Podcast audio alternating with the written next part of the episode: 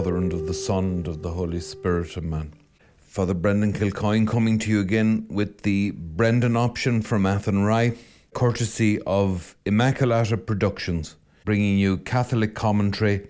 Do check out our video on vocations with Father Gerard Quirk, and please do hit the button if you like what you hear on this episode or any other. Please do subscribe because we're only starting out. We're a little Catholic startup, and if you can give us the old kiss of life there, you know, give us a bit of the CPR, it would be huge help. I don't know whether any of you remember the Ed Sullivan show. Uh, it's a long time ago now. It was, I suppose, regarded as one of the great classic television shows, and probably some would say the last of the greats. It ran from about the late 40s to the early 70s, round or about, over 20 years, dominating the 50s and 60s. So you're talking about early television, from early television into adolescent television, let's put it that way. And it looks very grainy now and whatever, but eh, for years and years, Ed Sullivan really could make an act. If they got onto the Ed Sullivan show and they, they had their act together, they could break open the American market if they were foreigners or indeed if they were American did a huge audience. He was revered. He was successful in many things, although one American once I remember describing him to me uh, rather dismissively as, as somebody who had no talent himself except the talent to see talent in others. But that's quite a lot of talent. Like if you, if you can see the talent in others and put it into into business terms and into administrative terms and run a show for that long, that's quite a talent. It is true that Sullivan himself, if you look at him now, I mean, if you look at some of that old television stuff, like let's say look at Bishop Fulton Sheen, Sheen's a natural and he moves fluidly and, and he's enjoying himself. I know he, he spent a lot of time preparing his work, but he's enjoying himself, and you can tell it. He's good at it and he's enjoying it. Sullivan really, I wouldn't have thought of him as a man made for television. He looked more like a small town businessman who just happened to wander onto the set. There's nothing wrong with that, but he just didn't look like a, a television personality. But fair enough, they were early days. Now, if you go to the gospel today, you may be asking at this stage, why is he going on and on about Ed Sullivan? Well, what interests me in Ed Sullivan, I'm not aware that he was a singer or a dancer or a musician, but he fathered, he engendered many musical acts. You could say that. That's no small thing. To be, if I may put it crudely, to be the sire of a champion. That's what he often did. Now go to the Gospel today, and there you meet John the Baptist, who is almost the exact opposite. John the Baptist is no businessman, but he's an intensely, quite obviously, an intensely magnetic personality, charismatic. His lineage is impeccable. He was of priestly stock. The parents, they were of the lines of Abijah and Aaron. He's related to Jesus, and the countryside is alive with talk of him. You just look at the gospel there, and the gospel tells you not just that the people from the countryside were flocking to him, people from the countryside were very devout. But they were coming out of Jerusalem to him. Now that's interesting because Jerusalem was a very sophisticated city. And it was in some ways strange to say a somewhat godless city, and always had been if you read the prophets. You remember what our Lord says Jerusalem, Jerusalem, city who stoned the prophets. And they're flocking out to him. So the aesthetes, the rich, the jeunesse dorée, the bright young things, the beautiful people are all flocking out to him instead of living the Dolce Vita in Jerusalem. Now, it reminds me of the story told by Thomas Merton in The Waters of Siloe, his history of the Trappist order, how after the foundation of La Trappe, which gives its name to the Trappist order, it was a strict, strict, strict, strict reformation of the Cistercian order by the Abbé de Rancé, himself an incredibly wealthy French aristocrat. Threw the whole thing up, took vows, took the meanest and poorest of the abbeys that the family owned in the middle of a swamp in a place called La Trappe, and he turned it into a world famous name. And the rich and famous of the liaison dangereuse, the polished aristocrats pomaded and coiffed in their impeccable velvet waistcoats and silk jackets, and the ladies in their magnificent wigs and dresses. They came out in carriages from Paris to visit this abbey, which was notoriously severe. the worst criminals in France joined them. One particularly corrupt and ruthless and notorious government officials showed up in the middle of a thunderstorm, in the middle of the night, banging frantically on the front door of the abbey, begging to be let in to save him from hell. And apparently drove the monks crazy by groaning and crying all night over his sins for years to come. And they flocked out to see these John the Baptists, in a sense, who were out in the, the wilderness. So I'm just saying in the history of the church, the charism of John the Baptist comes back again and again. He had the charism of the prophets. He was of the priestly line, but he, he came in off the desert clad in camel skin, eating locusts and wild honey. He had the charism of the prophets uh, very much. He comes in to proclaim the kingdom. Repent, believe the good news. John could have had it all. It wouldn't be the first time an acolyte stabbed the high priest in the back. It wouldn't be the first time the quiet, dutiful servant of a great man laced his wine with arsenic to take over the job himself. John could have had it all. He could have had Jesus quietly murdered if he wouldn't come in with him, and he could have ended up a king. But no.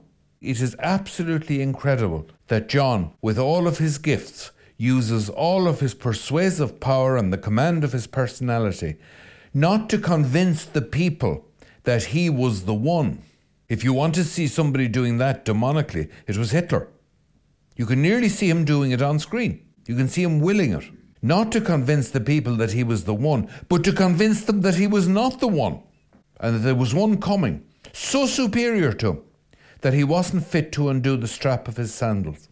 And keep in mind that that's menial work for a servant or a slave, undoing the strap of the master's sandals and taking them off before washing his feet after a long day on the road or out in the fields. I am not fit to undo the strap of his sandals. That's what he said about the one who was coming. John's integrity shines like the sun. It is a beautiful moment where he firmly obeys God. And remember, he is not Jesus who is perfect. John is not perfect. But his obedience is heroic. His sanctity is heroic. He fulfills his role. How many of us are willing to do that? How many of us are willing to be the drummer boy? How many of us are willing to say, Call me Ed? Okay, now I know Ed Sullivan probably made a fortune, but in a sense, it couldn't have been easy at times to know that a lot of these people had done so well because of him, you know? Well, that'd be a good thing in some ways, maybe not in others. John is a tremendous example to us. I suppose, really, what I want to suggest to you in this talk is that in this second week of Advent, Newman asked that God would make him a clearer and clearer window, so transparent, so translucent, so perfectly clear that God's light would shine through the window and people would see only God and not Him. That's what Newman asked for. Now, I would suggest to you that that is what John is achieving and that that is what we should be trying to achieve. But that's not an easy thing to do. That's not an easy thing to do. John had to go out into the desert and eat locusts and wild honey and dress in filthy bits of camel skin in order to reach that level of spiritual purity. How many of us are genuinely capable of that? How many of us are really capable of selflessness? It's a lot to ask. You think of it, we're always committing to things and then we're always cutting deals. We're always drawing back. Well, the best I can say to you is that some, where was it, 27, 28 years ago, I became a priest. And I've spent the time since wheedling and haggling and pulling back and giving and taking back a bit of what I've given. Anytime now, and I, I think the more and more I get older as a priest, when I carry the Lord out to the altar for adoration, at the epiclesis in the Mass, when I put my hands over the host and the wine, I call God down on the altar. And then I lift up God above the people. And if I were to pray at that time, and I do pray at that time, I'd be telling God, get as decent a foothold as He could standing on a dunghill, because I feel so unworthy holding Him up. And that's not false modesty, and I'm not trying to do a cut price bargain basement effort at Thérèse of Lisieux. That's the honest truth. That didn't come to me easily. That did not come to me easily. It has come with age. It has come with a little bit of suffering. It has come with, with the remorse that time wasted and wrong you know, just handling things badly. It has come hard to me, but still, it's gold. Any bit of wisdom is pure gold. Now, I'm just suggesting to you not that you become a saint overnight, and I won't even use the word saint. Some of these words can be very off putting because they make the whole thing seem absolutely unattainable. You know, I remember the, the old the elders used to say to us when we were little, when they didn't want us hanging around in bad company, they'd say dirt sticks, you know? Lie down with dogs, get up with fleas. Don't hang about with dangerous people. Don't hang about with disreputable people. It'll it'll rub off on you. Show me your friends, I'll tell you who you are. That kind of thing. I know you by your friends. I would suggest to you that if you're going to serve the Lord, if you want to hold the Lord up for people, if you want to proclaim the presence of the kingdom in the way you live and what you do, I would suggest that a very good way of starting on that would be to spend time in good company. And I'm going to suggest to you the best possible company you could be in. I would suggest that you start spending time at adoration. And even if it's not in front of the exposed Blessed Sacrament, still time in front of the tabernacle I regard as adoration. It may not be in the classical sense, but it is adoration. I strongly would suggest that, although don't dismiss the sensual aspect of it, there is something about actually seeing the Lord, seeing the host. Now, if you're going to serve God and you're not spending time in adoration, you're cheating yourself and you're going to find the road 20 times harder than you should be. I remember spiritual advisors and stuff years ago, and they could be so snotty, like they sounded like they knew it all. They didn't know you listened to them. And they'd say, I don't know how you can possibly hope to be a priest if you're not spending time in adoration. And you'd feel like saying back to them, Well, I was banking on being a fairly bad one. Uh, you know, I, I, look, I know maybe a few of you are there and you're not pleased with what I've just said, but I, I mean it. This is a hard road, and you really want to try to communicate with people and not be looking down your snout at them, because that's not going to help anyone. No student ever learned from a teacher who despised them. They might learn from a teacher of whom they're a bit afraid. Don't know how much you learn from somebody you're terrified of, but you learn from somebody of whom you're a little bit afraid. But if the teacher despises you and regards you as a waster, I don't know how you can learn from someone who hurts you so much. Oh, I, I don't know how. I don't know how you can call yourself a Catholic if you're not praying so much every day. Well, could you call yourself a bad Catholic? A bit of a Catholic. A sort of a partly banjaxed, half knackered Catholic. Could you call yourself that? I mean, that would be a start. I'm not defending it. I'm just saying, let's get down off our high horses and talk Turkey. How do we start somehow breaking out of the rut we're in of mediocrity and uh, maybe worse. How do we break out of it? I would suggest you stop putting names on it, stop thinking about it, stop thinking about it, stop telling yourself, oh, I'm supposed to be a saint, I'll never be a saint. Stop using the word saint. Stop using the word religion. Stop using the word God. Just stop blathering. Stop living this in your head. There's a time for that. We're a very intellectual religion. There's a time for just doing it from the heart. Go into your heart. The Eastern Orthodox are very critical of us for this, I believe. They feel that the Western Church, well, they regard us as the great whore of Babylon and, and the Antichrist and all the rest of it, so uh, fair enough.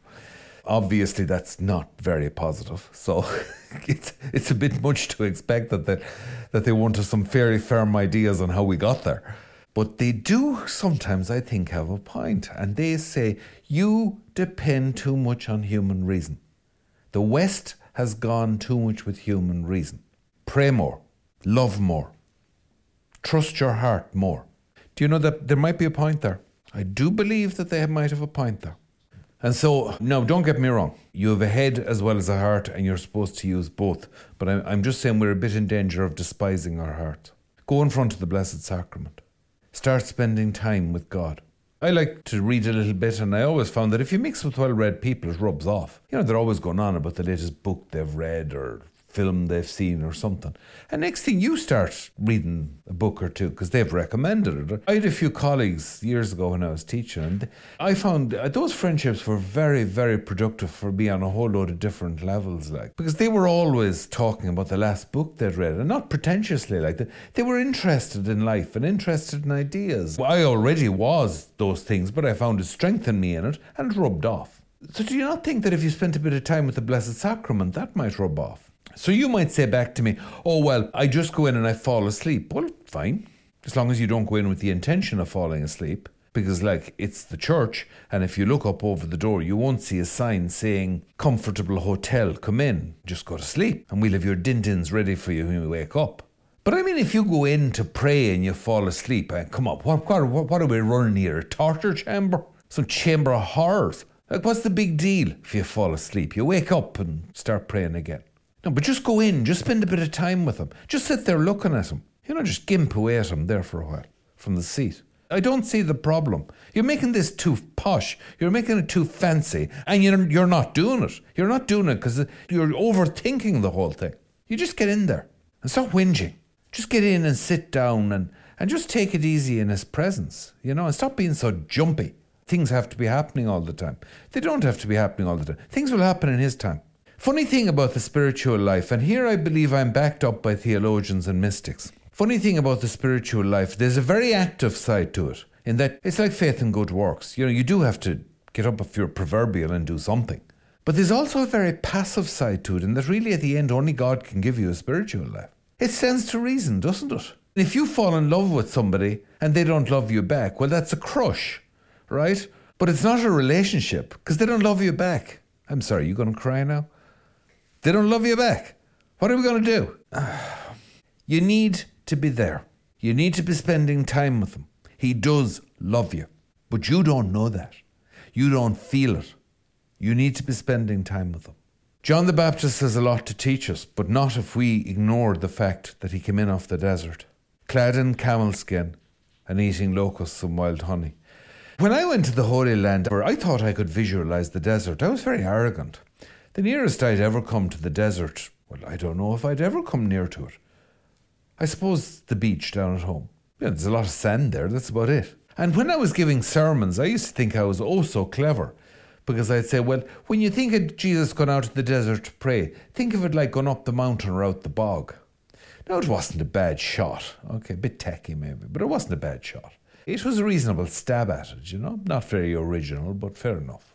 Until I saw the desert on the way up, is it from the Dead Sea to Jerusalem? There's nothing out there. I mean it. There is absolutely nothing going on out there. There's nothing. It's endless sand and nothing else. There's nothing growing, nothing. We don't know what a wilderness is. We simply don't know. If you're in the most remote valley in Ireland, there are very few in which you won't see one light maybe at night. There is nothing out there. So when John came in off the desert, he had gone out there where there is nothing but the spiritual combat. The desert fathers imitated him and Jesus. Jesus was to do the same thing.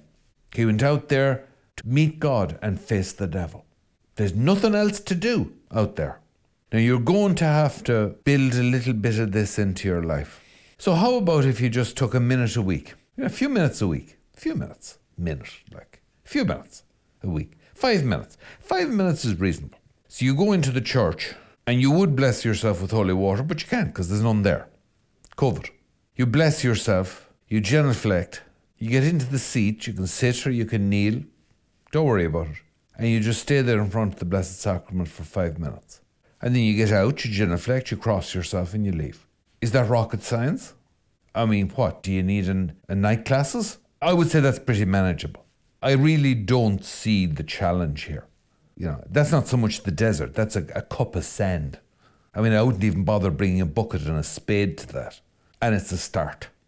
Why am I going on about this? I'm, because John the Baptist came to tell us that Jesus was coming and that he wasn't Jesus. And Jesus has come. And Jesus is present on the altar physically in every Mass. And he is in the tabernacle and he's in the monstrance in front of you. And you're absolutely crazy if you try to follow Jesus and don't spend any time with him.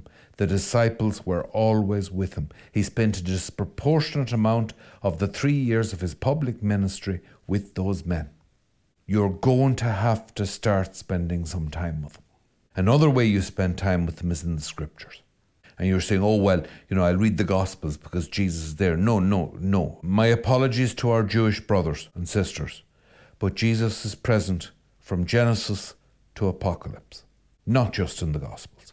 The Gospels have their own very particular significance. Some people will say to you, oh, well, the, really the, the Old Testament was abrogated and it really isn't relevant anymore. That's heresy, and it's not. The Old Testament foretells him and waits for him. And it's the action of God for his people, the calling of the children of Israel from among the nations in preparation for that one Jew, Yeshua, the man from the back of beyond, from Nazareth. Apparently, there's a little play on the word there. I think it's Isaiah who says uh, he'll be a Nazar, a Nadzer, a shoot of Jesse, a shoot, a Nazar. It's a little Nazareth. There may be some play there. There may be some play.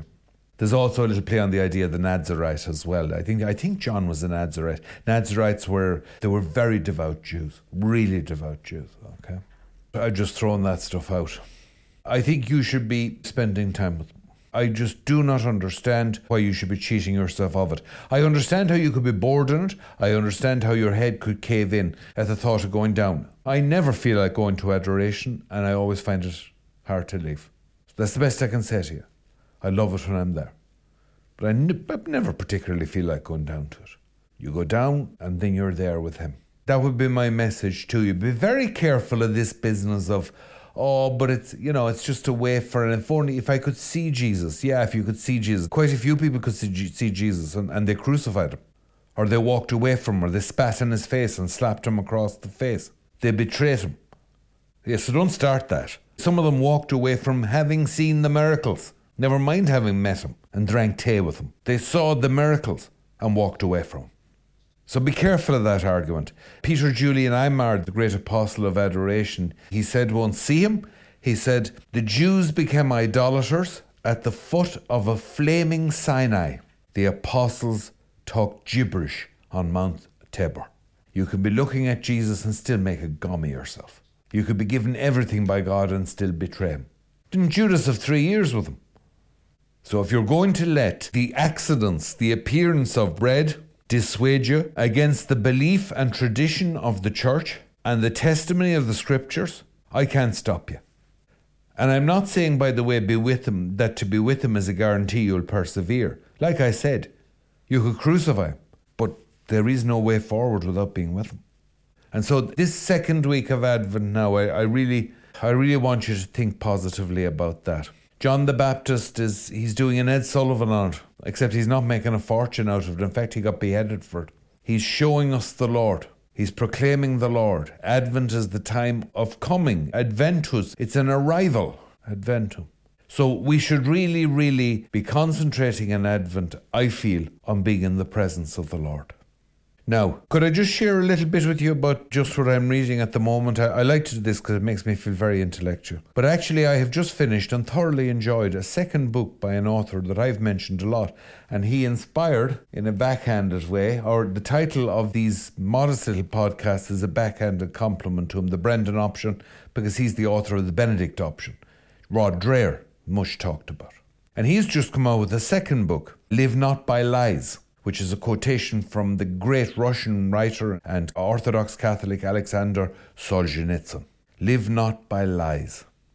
You're spending time with the Lord. How do you now follow John the Baptist? How do you now start showing that the Lord has come in your life? Dreher, in his book, he spends a lot of the book talking about how Catholics survived in the communist countries, where they were living constantly with lies and tempted to tell them.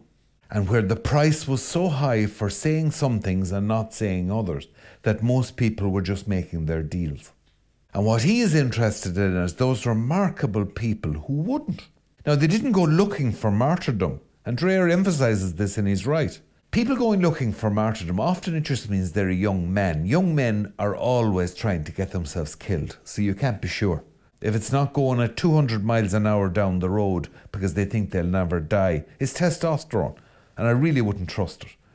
Very impressive, you know. Look, Mammy, no hands. Look, Mammy, no teeth. No, don't don't confuse that. The Irish word for that is gaisceacht. It's a great word, gaisceacht, which literally means uh, a gashka is a warrior. It's like a haka. It's a warrior beating his chest and making rude signs at the opposition. Gaisceacht. But Gaisceacht isn't really useful here because in communist country would have got you shot or just put you in the gulag. These people had to survive. And so, on the one hand, they decided that they, like Solzhenitsyn, they would not live by lies. They would not listen to the lies. They would not tell lies. But on the other hand, they had to deal with the fact that the liars and the masters of the lie would wipe them out if they got them. So they had to walk an incredibly dangerous tightrope, not only politically, not only in real terms of life, but also morally and spiritually. Because in fighting a lying regime, you could become more of a monster than the regime. Just a better liar. Propaganda breeds counter propaganda. And Dreher is very inspired by Solzhenitsyn, who was in the Gulag. He was a young army officer. He made some comments about Stalin in a letter to a friend. I think the friend shopped him, ratted on. And he got, I think, 10 years in the Gulag. And if you see photographs of Solzhenitsyn before and after, he was like an old man when he came out of it, from hunger and bad treatment. The Gulag was the equivalent to the German concentration camps in Stalin's Russia. They weren't extermination camps on paper, but they functioned as that in some ways because people were killed in huge numbers by pure hardship. And he decided that the way he would start to rebel was to stop telling lies. He would not lie. He would not call himself a communist when he wasn't a communist. He would not lie. And he kept doing it. And he wrote the Gulag Archipelago, which is a tremendous work, which effectively, the printing of that work effectively, and along with the novel One Day in the Life of Ivan Denisovich, it probably helped to bring down the Soviet regime eventually. It was absolutely devastating to them, was the whole life in the prison camps, which dotted the Soviet Union. There were millions in them at one stage under Stalin. Live not by lies. And Dreher is very exercised by that, by Catholics in Czechoslovakia, for instance. Roger Scruton, the British philosopher, did huge work with these underground. Scruton even helped set up an underground university to combat what was going on in Czechoslovakia, which was the most ruthless atheistic regime. And uh, this university was granting degrees. John Paul II under the Nazis, with a, a, group of his friends, they were meeting regularly and they were just putting on Polish plays. They were putting on plays about Polish history or Polish classics or discussing classics of Polish literature because the Nazis were trying to wipe out Polish culture. And that was their way of resisting. And actually, I think the atheistic philosopher, the existential philosopher Jean Paul Sartre, in France at the same time under the Nazis, I think did similar things just to try to somehow keep the life of the mind, of honesty, to keep it alive somewhere. One of the groups that Dreher was in, this is how they lived John the Baptist charism. One of the groups that Dreher was in touch with, they had a copier. I think it was a copier. I think it was top of the range. It was about 1984. German. It was taken apart in bits and smuggled in by a whole number of people. And then an expert had to be smuggled in to assemble it. In order to hide it, they had a trapdoor in a cellar that led down vertically and then across and then up under the wall of the next door house into a secret room which couldn't be found from the outside or a search of the house. And the room you could hardly stand up in it. And the only thing in the room, apparently, was the copier. And that was where they used to copy the stuff that was secretly circulated. Whole books were copied and secretly circulated. Live not by lies. Now, I'm telling you, in the situation we're in, we're going to have to be John the Baptist, and a good few of us are probably going to lose our heads. Except nowadays they don't do it that quickly. It's, just in Ireland, it's the death of a thousand small cuts. You know, they just let you bleed to death for a hundred years. Like, God forbid you get a quick exit. Most of the media are singing from one sheet. They've long ago abandoned any claim to be real journalists. They're basically they're propagandists, very well educated propagandists. It's the same in America. It's the same throughout the West. And we'll gradually be outlawed. We'll be outlawed because we say that we have the truth. We'll be outlawed maybe because we say, because we have to say that while there is truth in other religions, they do not have all of the truth, and some of them have relatively little of it, and others have a lot of it. But that the entirety of the truth subsists within the Catholic Church as the Council defined it. We have the entirety of the truth. We have what eluded Einstein, the entirety of the truth. I'm not saying we understand it, I'm just saying we have it. And that's not going to go down too well. And other things, there are a whole load of things now, like, for instance, people having operations to change their sex. I won't say gender because that's quite a complicated discussion and an interesting discussion, actually. I'm sorry, but we regard such operations, I'm not saying this to offend anyone, we regard such operations as willful mutilation. And we particularly regard them with horror, where they're being done in some countries on children without parental consent. And even with parental consent, they would still be wicked, in our view. Now, I don't know what else to say to you about this. And I'm not sowing hatred. If that's sowing hatred, then we have killed the public square. It is impossible to conduct rational discussion about crucial and intimate matters. The price of democracy is that everyone grows a thick skin because it's not enough just to say, oh, that's my identity. I'm sorry. There's going to have to be rather more of a discussion, and not everyone will agree with you. Because this is another problem, is that we have a completely different anthropology because we don't believe that there's such a thing as an identity that proceeds solely from the internal, from inside the person. But identity is also partly formed by the interaction with others because we are naturally social. We depended for nine months completely on the body of another. Ay, ay, ay. You could go on about this forever. I'm, I'm telling you, where was it in Grease? Didn't I remember when Grease came out. I think I was in about fourth year in school because everyone was singing the numbers in, in school. Uh, I couldn't sing. There was a phrase, you're cruising for a bruising. Let me tell you, Catholics are cruising for a bruising. And we are going to get it. We are going to get, as we say in the Irish countryside, wakatu which is an Irish phrase that nobody really understands, but it means you're going to get walloped. We're going to get it sooner or later.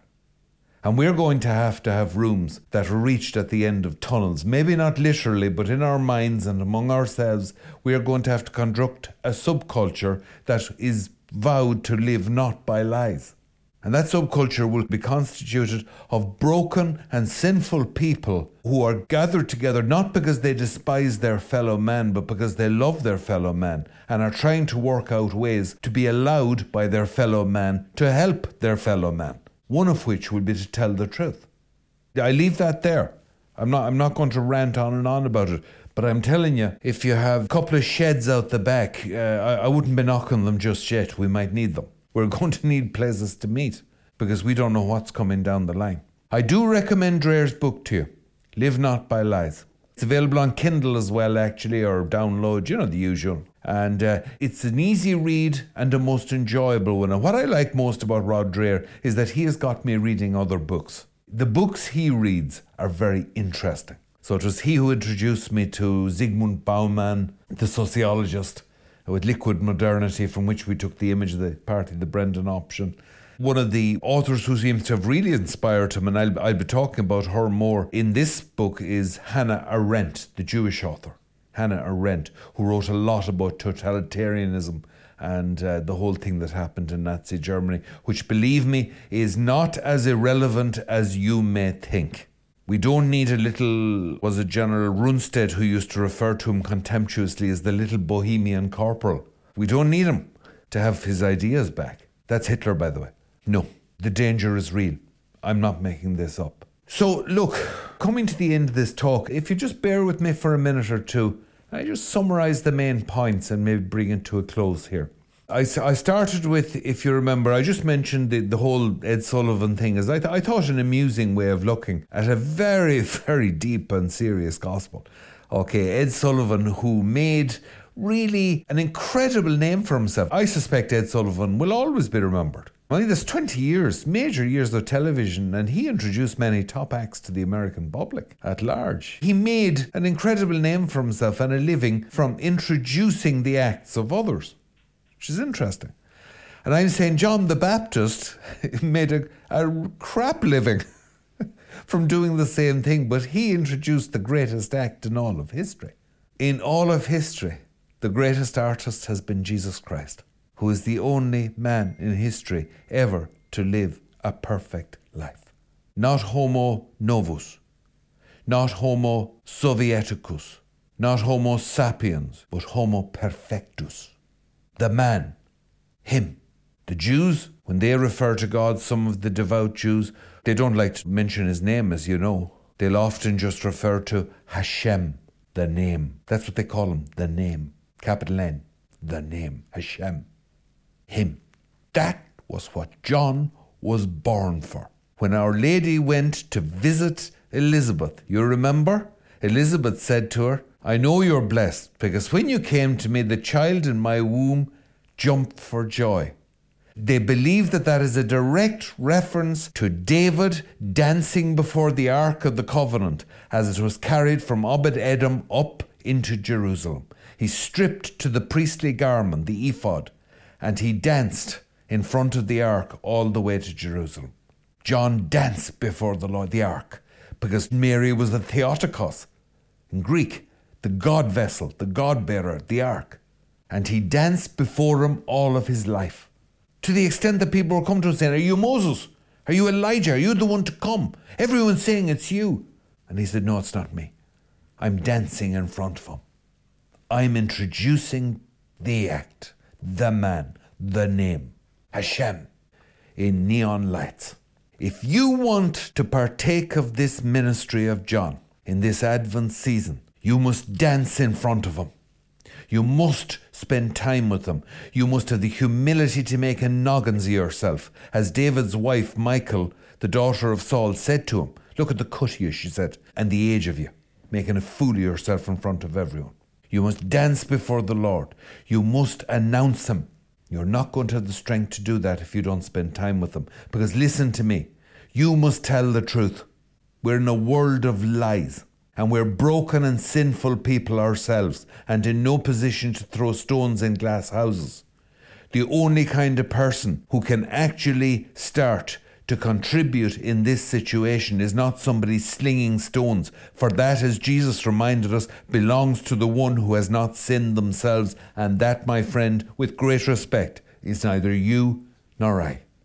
The one who will dialogue, and this is a dangerous conversation, and you could pay for it dearly. The one who will dialogue with this world needs to be spending time with God. You must somehow come in off the desert with nothing in your hands. You must be authentic and true and live not by lies. And so we are, as usual, desperately bailing out water in the Brendan option.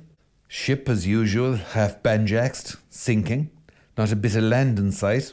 But then it wouldn't be Catholicism if it weren't a disaster. I wish you a wonderful second Sunday of Advent. I predict that if I haven't ruined your life by now, I will certainly make a right pig's breakfast of it in the next two weeks. So do stick with me. And in the meantime, keep safe, keep well, and do consider doing a little bit of adoration. Spend a bit of time with him. He's a very classy guy. You'll find it rubs off. In the name of the Father, and the Son, and the Holy Spirit. Amen.